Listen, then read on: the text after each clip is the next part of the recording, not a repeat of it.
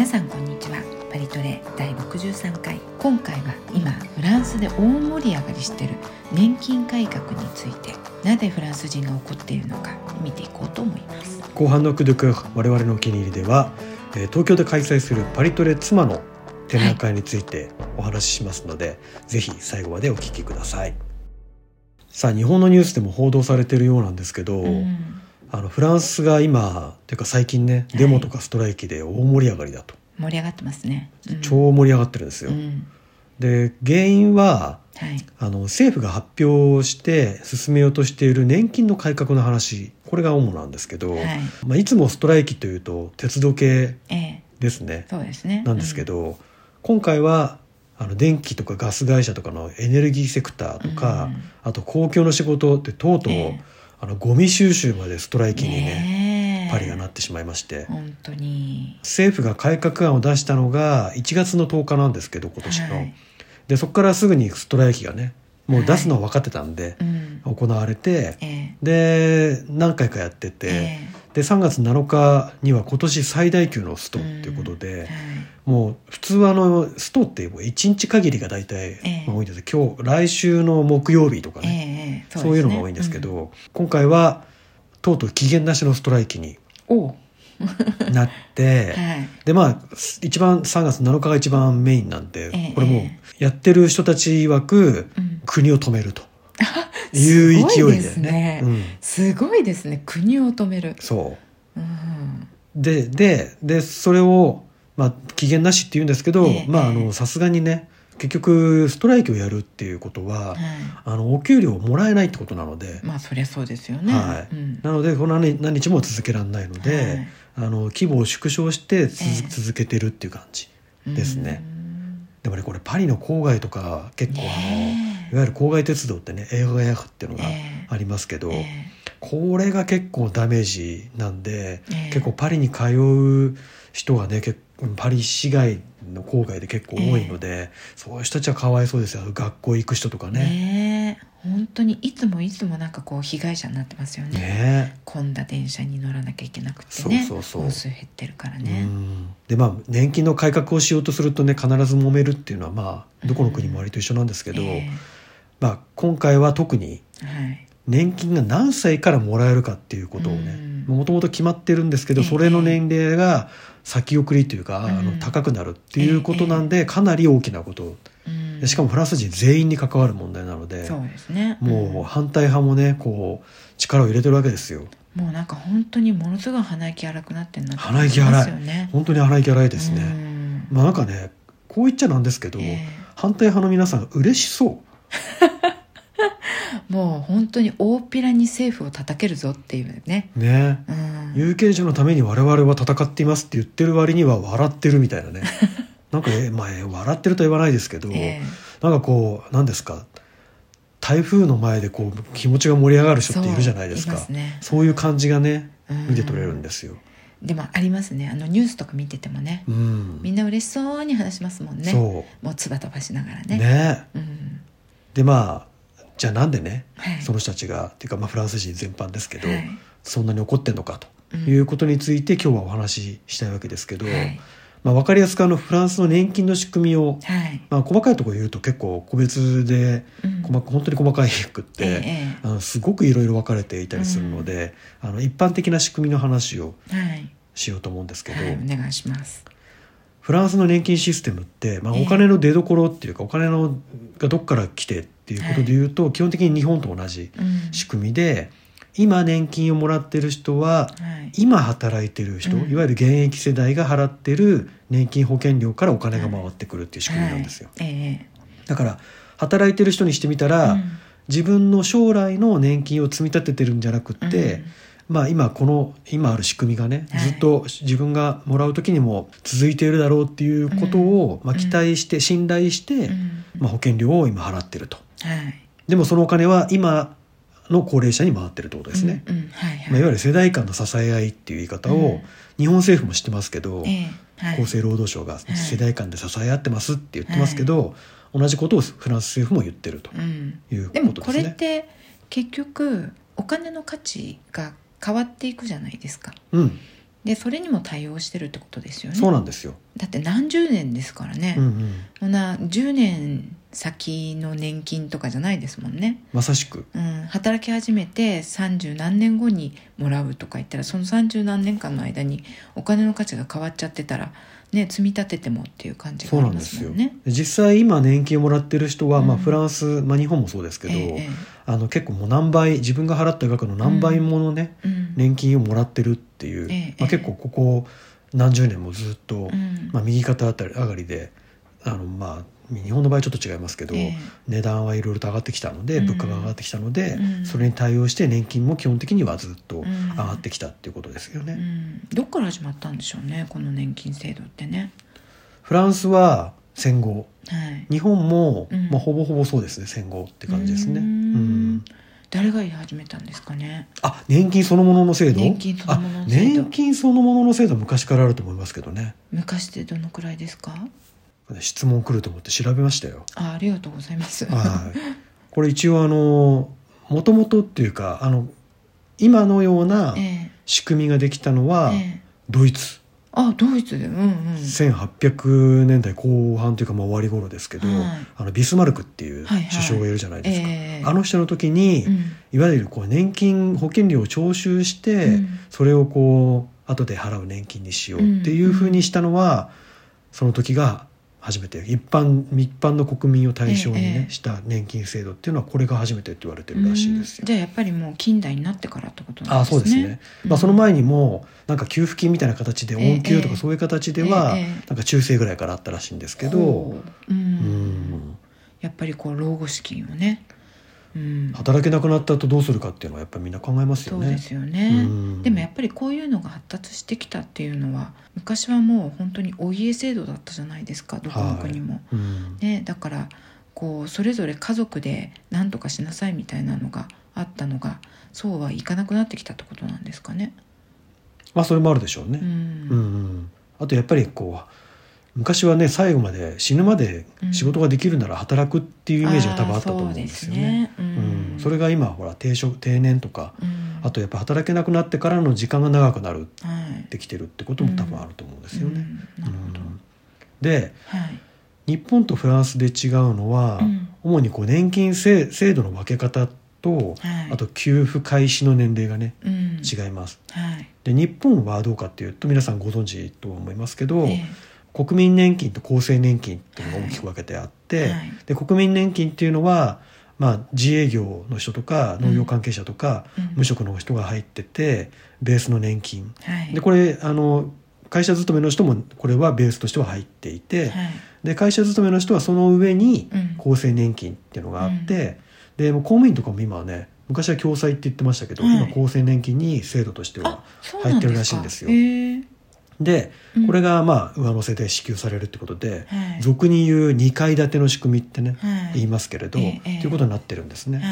でもらえる年齢は日本の場合は65歳から、はい。でそれより早くもらいたい人ももらえるんですけど、額が少なくなると、うん。え？6 60歳からもらえる。あそうなんですか？そうですよ。えそれって自己申告制ってことですか？自己申告制。へえ私は60歳からもらいますって言ったらもらえる。もらえる。会社に勤めてても？勤めててももらえます。あそうなんね。働きながらもらうことただ働きながらだと、はい。そのお給料によっては減額されちゃったりとかね。あまあいろいろ細かいとところが違違ってきちゃうので、とはい。あとだいぶ割が悪いです、ああ、うん、でも長生きしたらその分ずっともらえる長くもらえるわけですもんね。まあねその額が少ないまんまずっといくわけですからね。うん。うん。で65歳より後にもできる。はい。で今75歳まで後送りできるんですおすごいですね。ね当然額が増えるという。う、ん。もう本当なんか長寿の国って感じですね。もう自信あるよっていうね。うん。うん。長生きしてるよみんなみたいな、ね、そうそうそうそう、うん。まあ、実際長生きの人多いですしね。そうですね。うん。まあ、ただ基本は65歳っていうことですよね。ここが基準っていう、はい。でフランスがはこれが今62歳なんですよ、はいはい。3年若いんですね日本より。ですねうん。でフランスだと最低退職年齢ってラージュピボットとか言ったりしますけど、うん。そうですね。うんでフランスの場合年金がもらえる時が退職の時ってうい。う感覚がねあります。これって感覚なんですか？それとも決められてるんですか？あ62歳は決められてます。はい。でも辞める退職だってその後も働いたっていいわけじゃないですか。でもその後はもう働かないぞっていうふうな感じがありますよね。あります、うん。うん、なんかその後働いてるとなんかちょっと特別な感じがしますねあとは年金じゃやっぱ足りない人がね、はい。絶対いますんで、うんうん。そういう人は働かないといけないって感じですけど、ええええまあ、いわゆる普通の、まあ、サラリーマンでちゃんえと年金も満額もらえるような人は、はい。もうその時に必ず辞めるって感感じがこう他を見てると、しまますすけどね。ね。確かにね。うん。だから62歳なんですよ、うんうん。おおおむね。はい。でこれをうん。64歳に上げようっていうのがうん。今回の年金改革の目玉と目玉、マクロン政権の。うん。で、まあ、すぐにじゃなくてね、はい。じゃあ来年からそうなしそうしますとかじゃなくて。それはちょっと無理でしょ。はい、2030年までに徐々に上げていこうとええええ。いう感じなんですけど、ええ。まあでもそんな遠くないですよね。そうですよね。だってもう今2023年ですからね。はうん。い、で当然フランスでも今こうこれをやろうっていうのは何でかっていうと年金財政が厳しいと、まあそうでしょうね。うん。長く生きるようになってきてますからね。そうなんですよ。ん。で日本も団塊の世代とかね。ええ。あと60今60年代70年代生まれの人って結構多いじゃないですか、はいはい。これからそういう人たちがどんどん年金をもらうような世代になってくるっていうと、ん。今は赤字じゃないけれど、うん。もういずれ赤字になることが分かっている状態っていう、はい。フランスもこれが同じなわけですよね、うんなので支給年齢を2年遅らせてうんみんなもうちょっと働いてうん。年金をもらえる人の数を、ええ。ー少し減らそうということですよね、うん。まあなんか理にかなってる感じがしますけどね。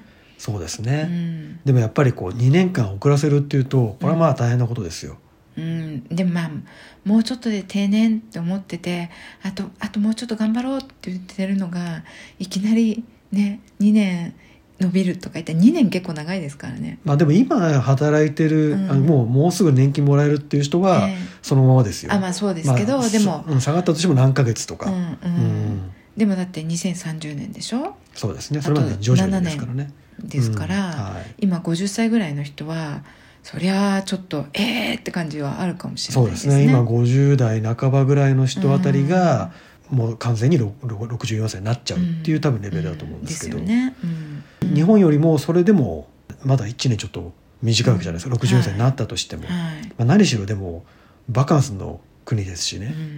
まあ、しかもこうどこか仕事はこう罰のように思ってる ええ。節がフランス人はあるので、ええ、これはやっぱりキリスト教的な、まカトリック的なあれなんですかね。カトリック的って言っていいのかわかんないですけど、まあ、ねでもフランスはそうですよね。でもなんかカトリック的って言ってもねもうそんなにすごくこう敬虔な信者さんがいっぱいいるっていう国でもないのに、ないですね。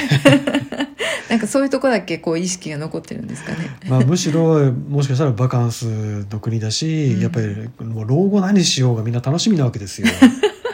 ね。うん。まあ、特にやっぱりほらじ肉体労働してる人たちっていうのは本当頑張ってねうん。やってますからそそのそれがもう2年伸びるっていうのはまさに苦痛でしかないみたいな、そうね。いう感覚なんでしょうね。うん。うん、やっぱりもう5060になったら結構ね体もねそうですようんね。3040の時とは違いますからね。いやそれは違いますよね。だからそこから同じような仕事をずっとやってて、うん今60代になるんだとかいう人は、いやいやとんでもないとうん。いう感じになるのかもしれないですよね。ね。うん。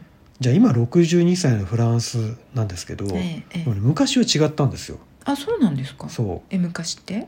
いつですうか？年金制度ができたのが1945年ってお話ししましたけど、はいええ。まあ、戦後すぐですよね、はい。その時はうん。65歳だったんですよ。そうなんですか？実は。うん。今よりずっと高かった。3歳も高かった。っそうなんですよ。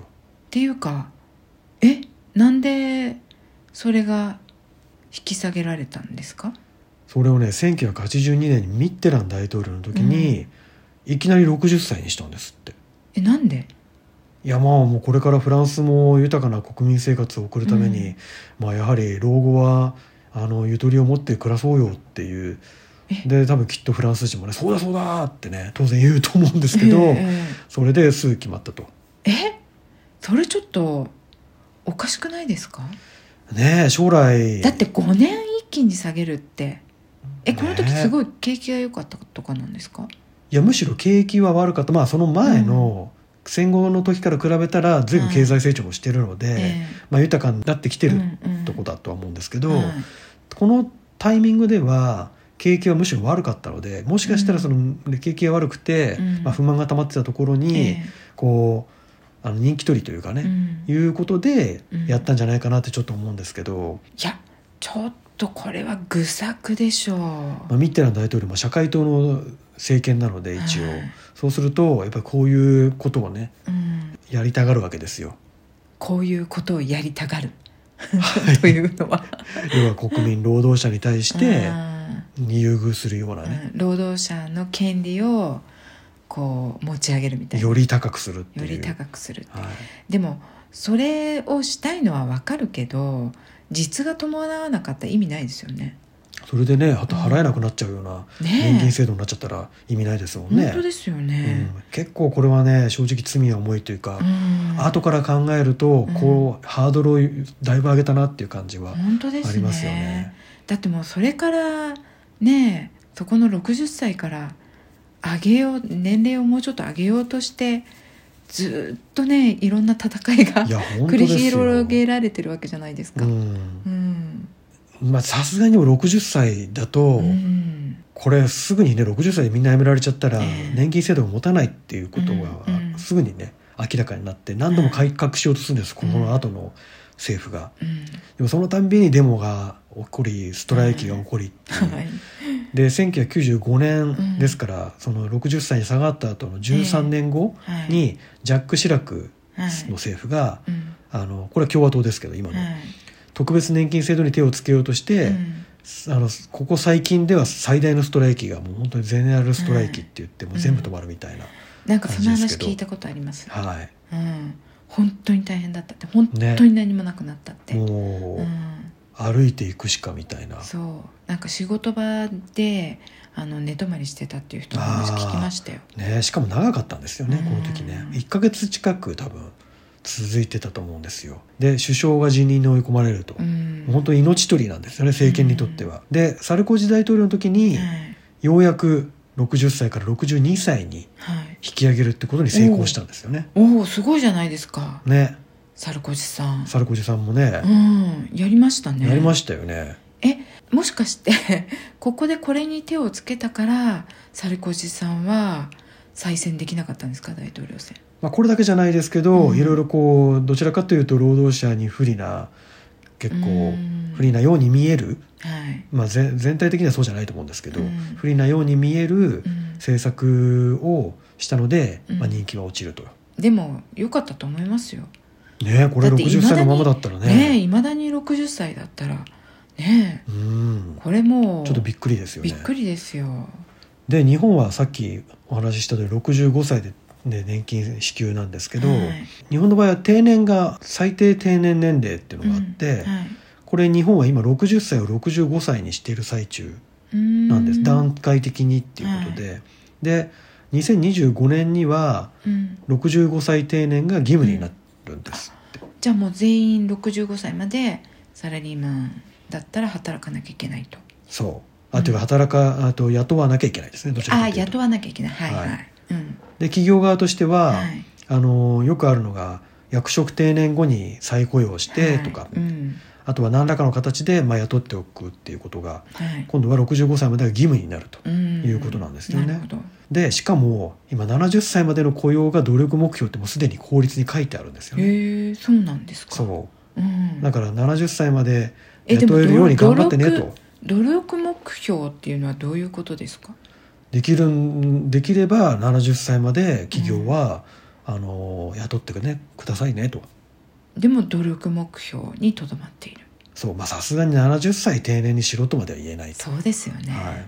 まあ、なのでフランスとはだいぶ感覚に差がありますよね。日本はこういうことです、ねえ全然違いますね。そう。うん。でも日本は逆に、うん。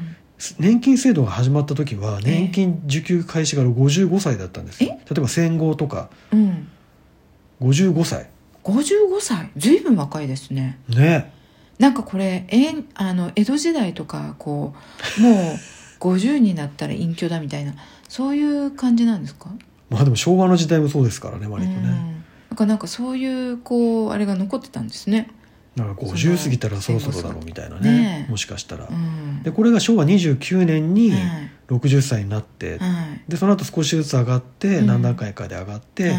平成になってから65歳になったんですよ。うんうんで今65歳ってことなんですけど、はいなんかでも65歳になる時に、うんなんかデモとかストライキとかあった記憶はないですよね。ないですねなんかいつの間にか上がってた感じがしますけど。うんんでもこれ60歳定年でじゃあやめてくださいっていうよりは65歳まで働きたい人は働けるんだったらその方がいいんじゃないかなってちょっと思っちゃいますけどね、そうですうね。ん、だってね寿命伸びてるし生活的にも収入なくなったら不安じゃないのかなって思いますよね年金だけって。まあどの,、まあ。どのくらいもらうかにもよるでしょうけどによりますね。うん。うん。やっぱ会社員の人であのある程度の厚生年金も含めてもらえるっていう人だったらば、まあ本当に辞めちゃってで退職金もあるし、うん。なんとかなるっていう人も結構多いと思いますけどね。うん。なるほど、うん。我々自営業の感覚から言うと、いはい。やそんなこと言ってらんないよねっていう、うん。できるだけ働かないとって感じはちょっとありますけどね。我々はもうそのためにね体力作りしないとと思ってますもんね。うん、でヨーロッパでもこのフランスの62歳っていうのは結構あの低いくってはい。多くの国が65歳からっていうことえになってて、ー、そうなんですか。ううんんうん。でドイツなんかはもっとこれを67歳に上げるっていう。もう決まってるんですよ。ドイツやりますね。67歳結構ね結構ハードル高いですよね。うん。2029年には完全に67歳になるらしいです。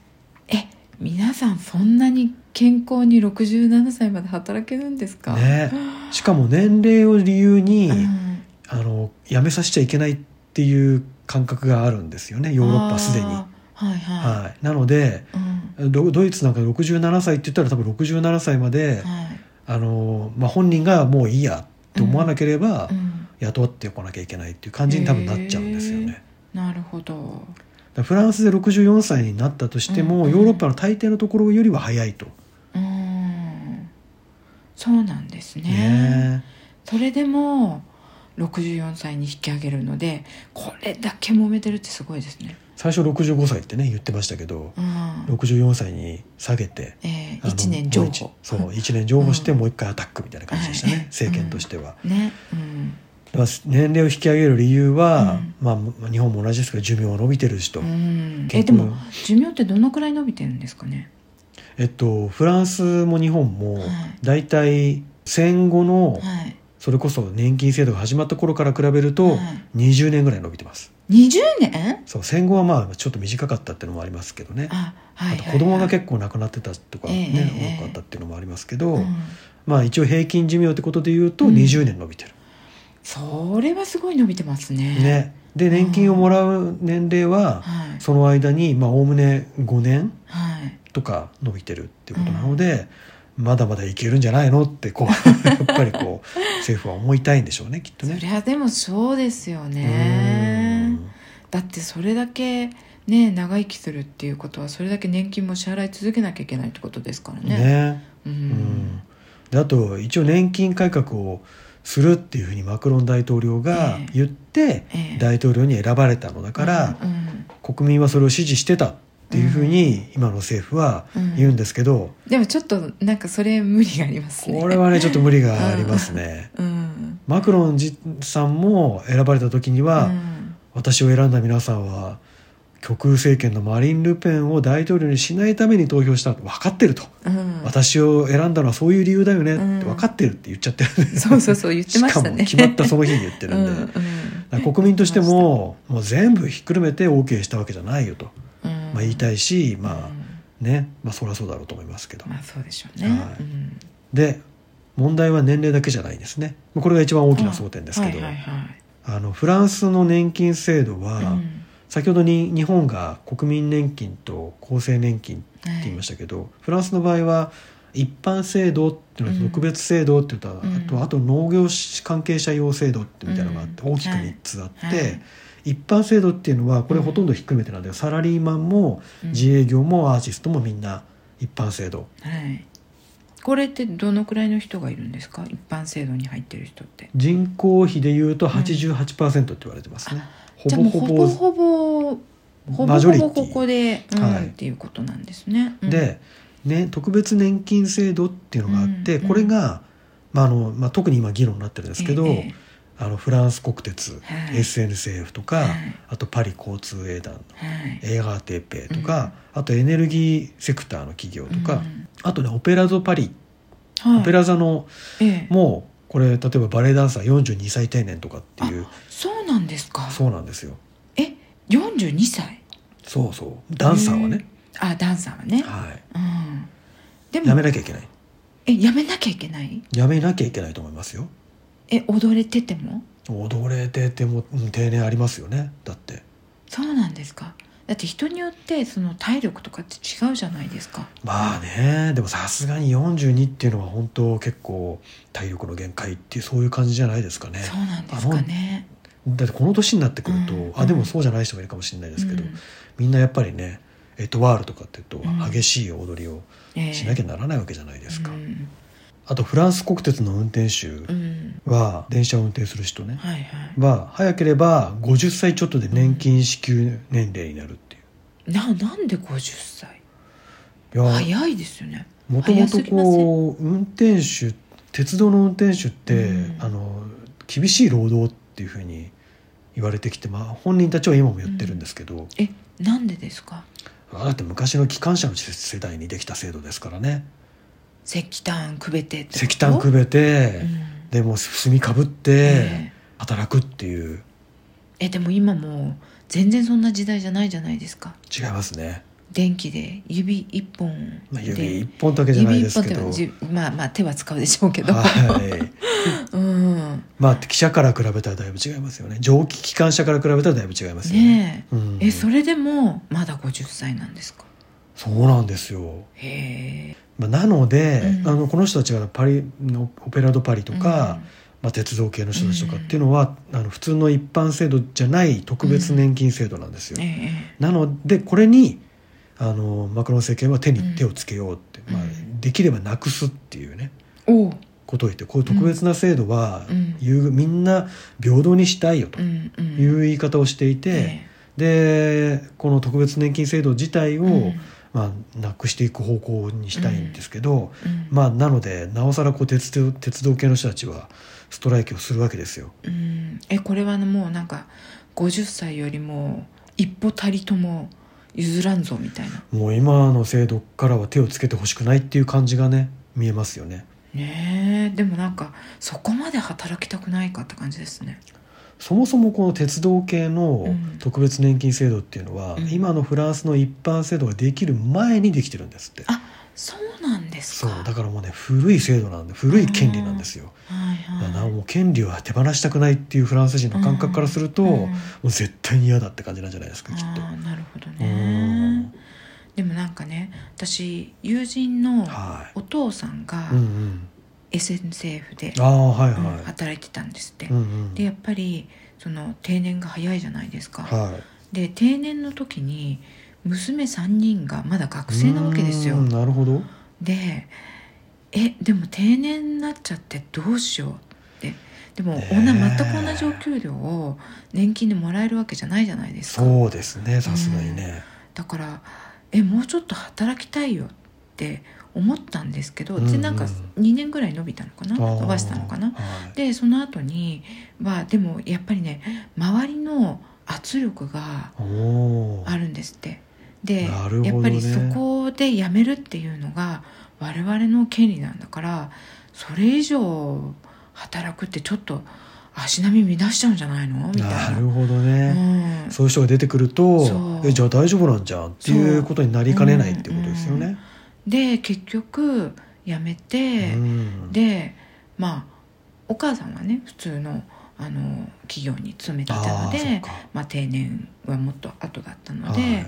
でお父さんは家にいてうん。主婦をされていたそうねです。よ。えうん。まあ、確かにこうお金がかかる時期にうね、ん。子供が何人かいてとですよかね。ね。それで辞めるって言ったらうん大変ですよね、うん、だからなんかその今ねこの SNCF とか交通系の人たちがうん。ストとかあとデモとかしてねこの特別制度をなくすなんてけしからんってやってるけれども、はい。でも実は実際には中にはそれでちょっと苦い思いをしている人もいるよみたいな。うん。うん。いやでもそうなんですよね、いろんな働き方があって、で必ずしもちゃんとぴったり全部働いてる人ばかりでもないし、うん。でそうするとじゃあ年金制度年金始まったところでええ。それで暮らせないんだから、うんもっと働きたいんだけど、うん。でもちょっとそういうね年齢がもう定年みたいな感じええの雰囲気があってとかっていうともうそれじゃ働けないとかうね、ん。そういうのありますよね。ね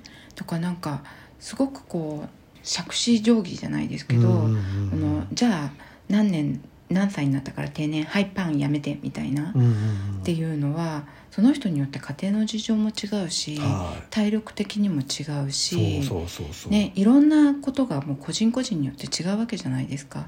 でそこで何かこう自分で選択をすることができないっていうのはちょっと不便だなと思いましたね。そうですうね、んまあ本当難しい基準がいろいろあるので例えばこれ実際に年金をもらうための基準の長さっていうねどれだけ働いてたかっていうことも基準になるので、うん。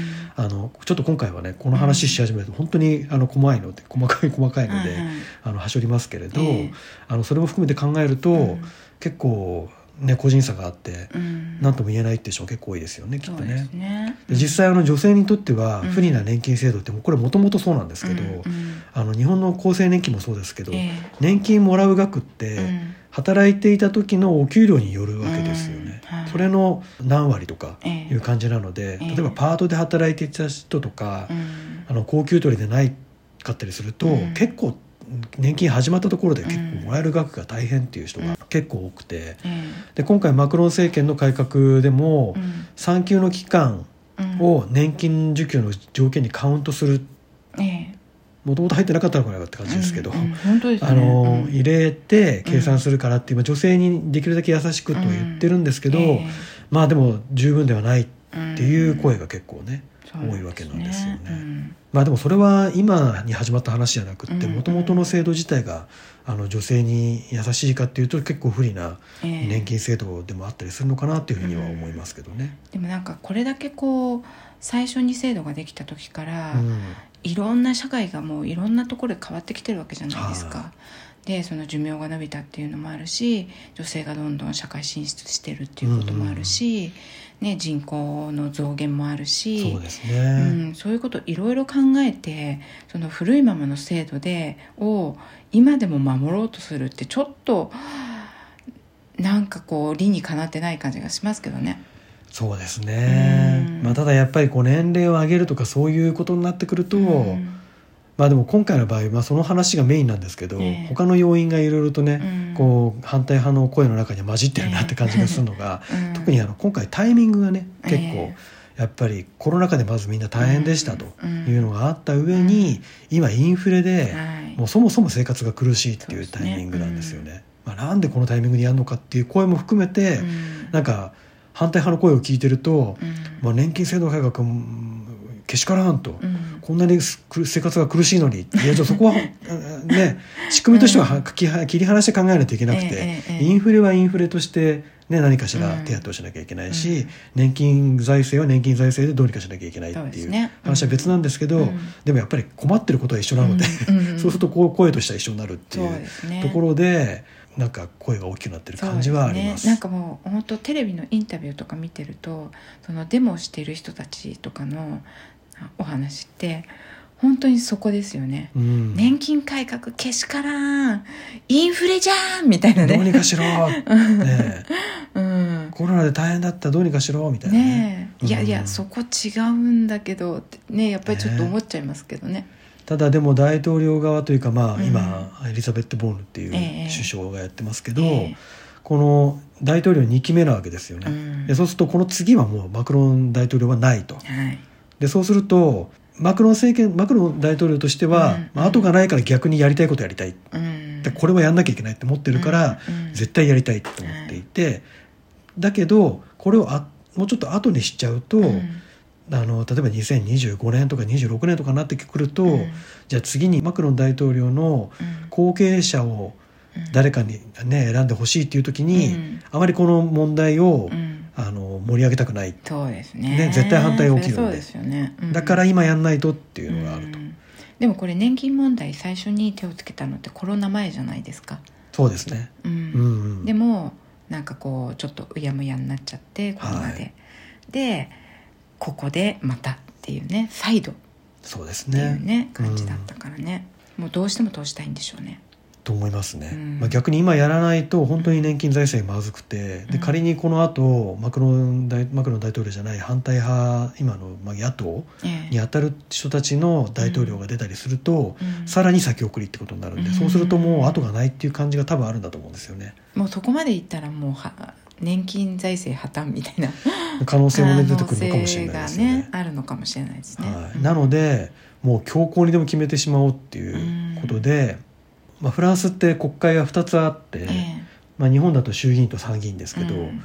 あの日本の、まあ、参議院に当たるって言っていいのか分かんないですけど、うん。一応上院って言われてるところが、えセナっていうあの議員議会があってうん。上院なんですけど、これが法案を可決したんですよね、はい。これ言っていいよと。うんうん。でもう一つ国民議会と呼ばれて下院って呼ばれてる方があるんですけど、はい。こっちがどうも票集めに苦労したと。はい。でこれ議会議決議決しても決まらないかもしれない。っはい。ていうんで議決なしでうん。法案を通せるっていううん。荒技にね。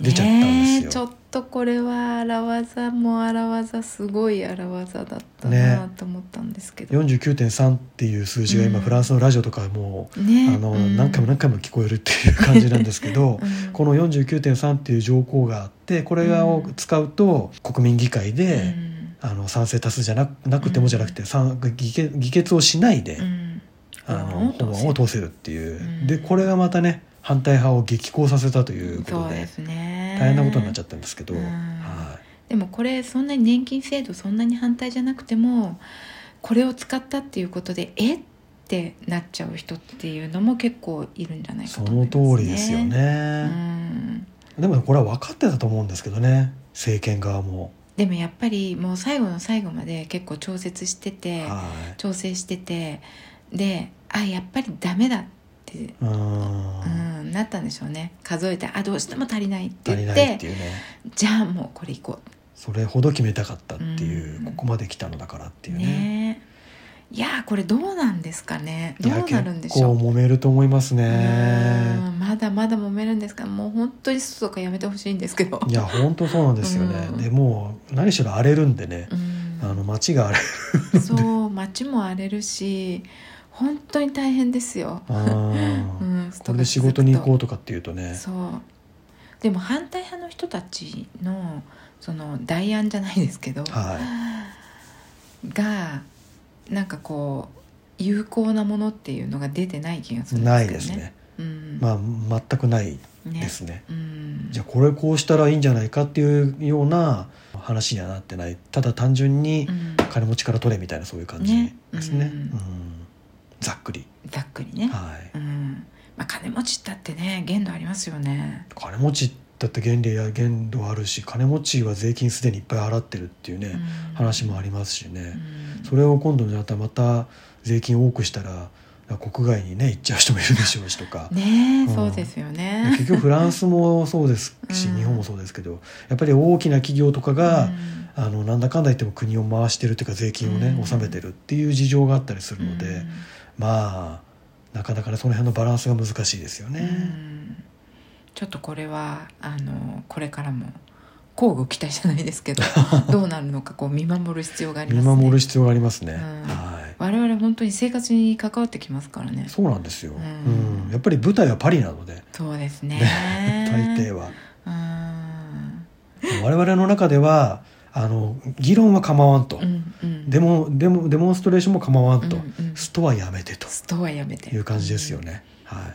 本当にあの生活困りますのでよはい。ろしくお願いします。はい、ということではい。今日はフランスが盛り上がっている年金改革の話、はい。お届けしました。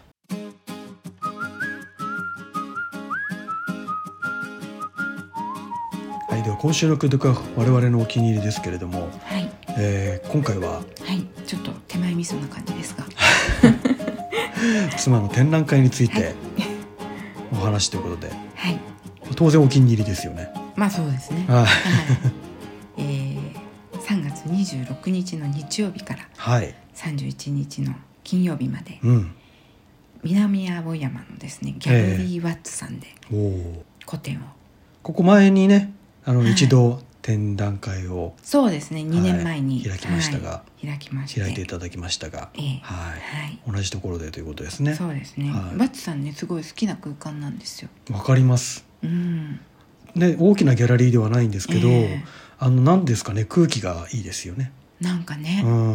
なんか珍しい空間ですよねギャラリーにしては、そうですね、うん、ギャラリーっていうとなんとなくこう白壁のみたいな感じじゃないですか。いわゆるホワイトキューブって言われるようなね、うん。そうですね。うん。でもあそこは違いますね。違いますね、うん。鉄板貼ってありますね。そう鉄板貼ってあります、うん、あのね硬質な感じも結構いいですよね。そうですね。なのに空気が柔らかいみたいな、そう。不思議ですよね、そうなんですよ、うん。うん。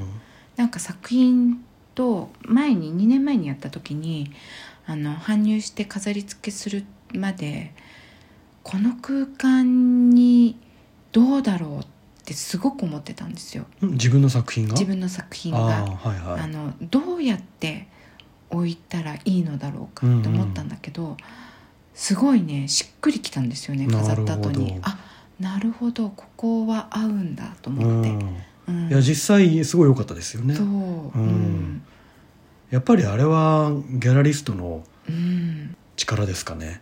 ね。力というか包容力ですかね、そうですうね、ん。うん。あとそこにいらっしゃる皆さんもね、うん。まあ、その場を知っていらっしゃってる方も結構多いし。そうん。うん。なんかそういったあの運営する側とええ。来る人のうん。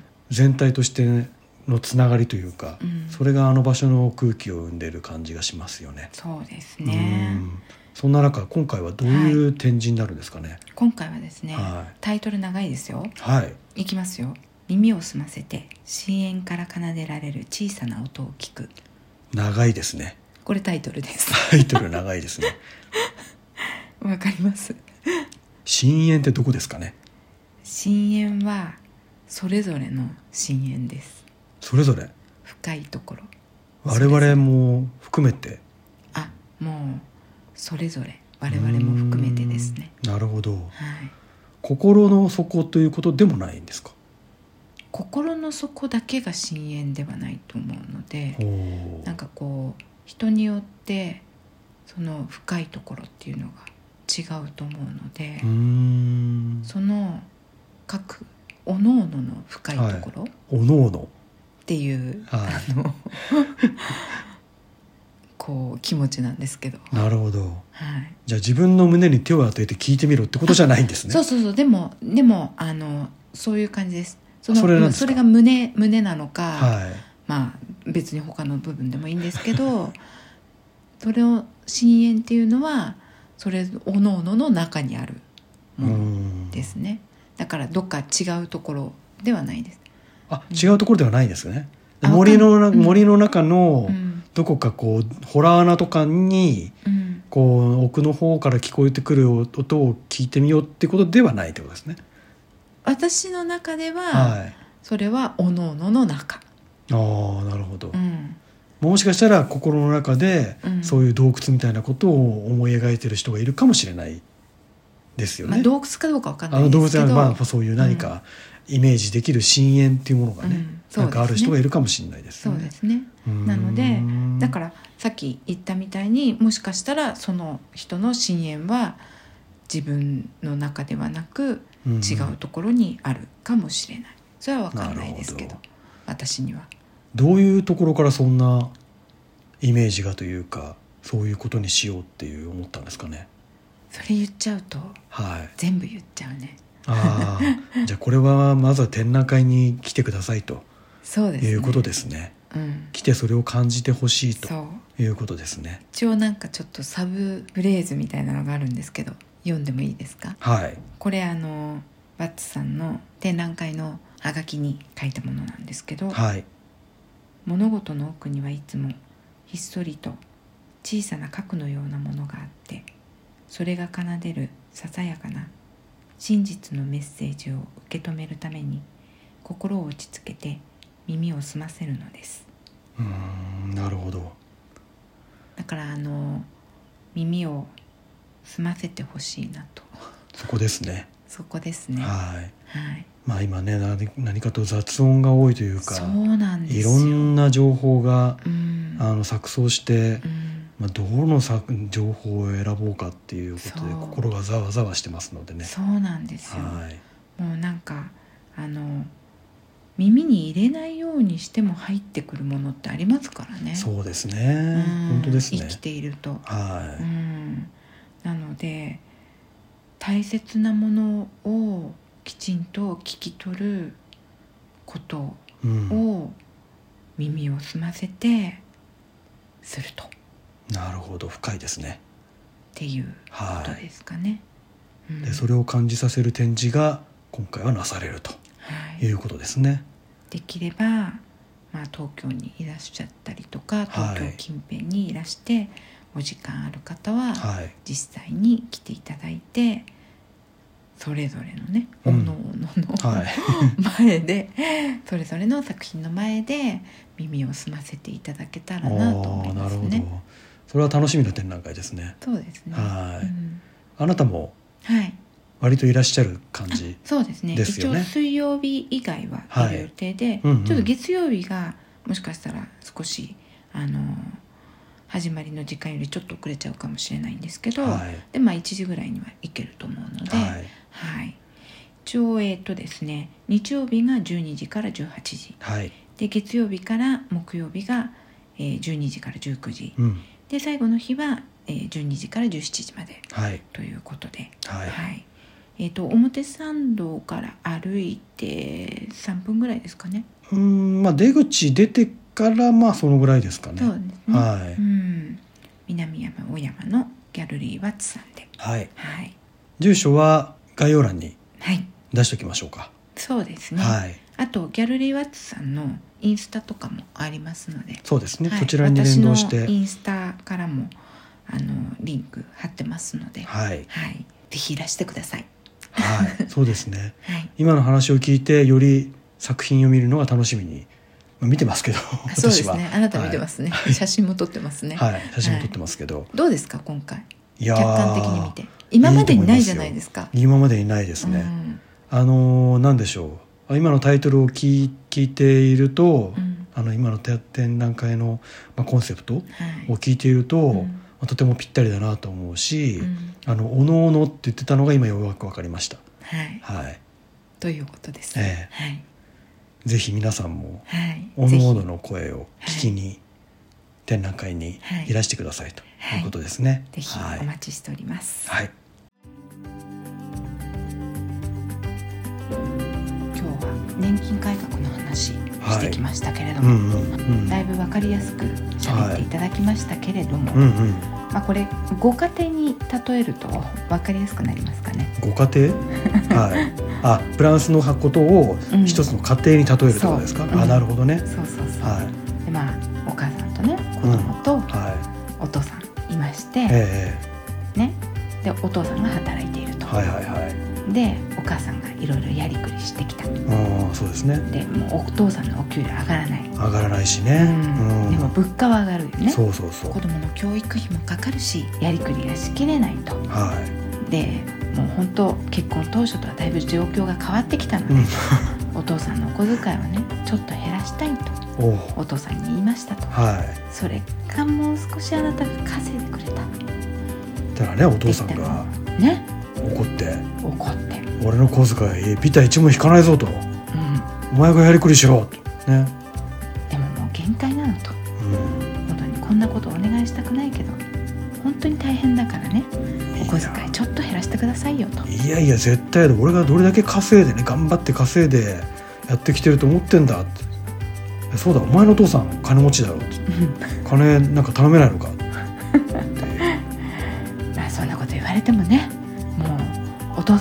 私のお父さんにももういっぱい頼んだんだからもう無理よと。あそもそもこのうちだってもうパパが買ってくれたんだからと。いうような状況をがまさにこう国単位で送っていると、あそうですね。まあ、これお父さんがまあ反対派。はい。お母さんが政府。はい。でまあパパが金持ちってことですね。金持ち金持ちに頼むったってね。ね。もうだいぶ金持ちも払ってるしっていう、うん。はこれ分かりやすい例でしたかね。いどうでしょうね。まあいずれにしてもあのお父さんが一歩も引かないっていうところにもうちょっと問題があるよとね。いうことを言いたいわけですけど。ね、はい。うん。まあまあ今の状態だとフランスの人には通じないかもしれないですね。まあ、何しろねああ言えばこういうなので。うん。うん。でまあ結婚してからねいろいろね状況も変わってお母さんも大変なわけですよ、うん。お前がやりくりしろって言われてもね無理ですよ、だったらちゃんと家計の内容をちゃんと分かって理解して、うん。あの代案を出してくださいと。そうですね。いうことですよね。そうですね。お父さんもちゃんと代理解して、じゃあこうすればっていう本当の代案をねうん。うん出してくれないとそうですね。話がまとまらないよとうん。いうことですね。そうですね、はこれだけあのこういうふうにやったらやりくりできるから俺の小遣いを減らさなくていいだろうって言われたらい。そう。ねそういう案があるんだったらまあ幻かもしれないですけどねはいそういう案は。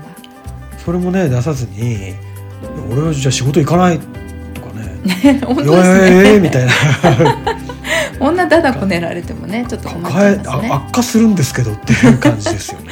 本当ですね。財政悪化なんですけどそれ、本当ですね。そんなこと言ったらもう今度子供もぐれちゃいますね、え。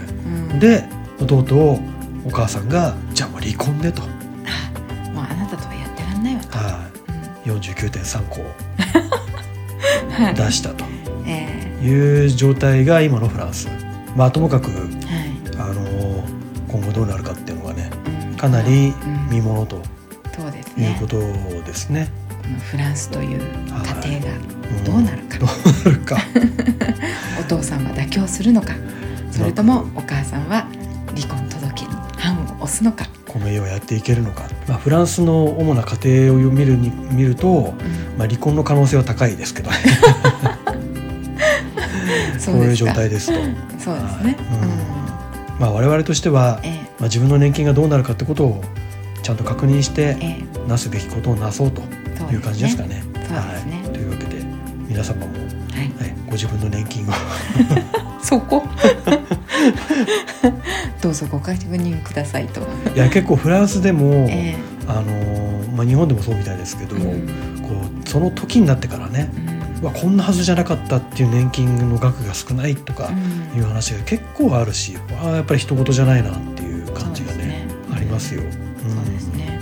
あとはもう健康でいることですねやっぱり。うんまあそうですね。うん。は健康で楽しく働けるところまで働くと。いまあ、健康であればどうにかなるっていうところはね、そうありですよますんで。ありますねはうん。暴飲暴食を。